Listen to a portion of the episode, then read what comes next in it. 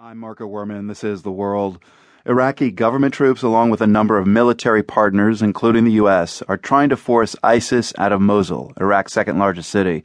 The plan was announced a while back, and in a couple of minutes, we'll discuss whether it might have been better to keep that plan more of a secret.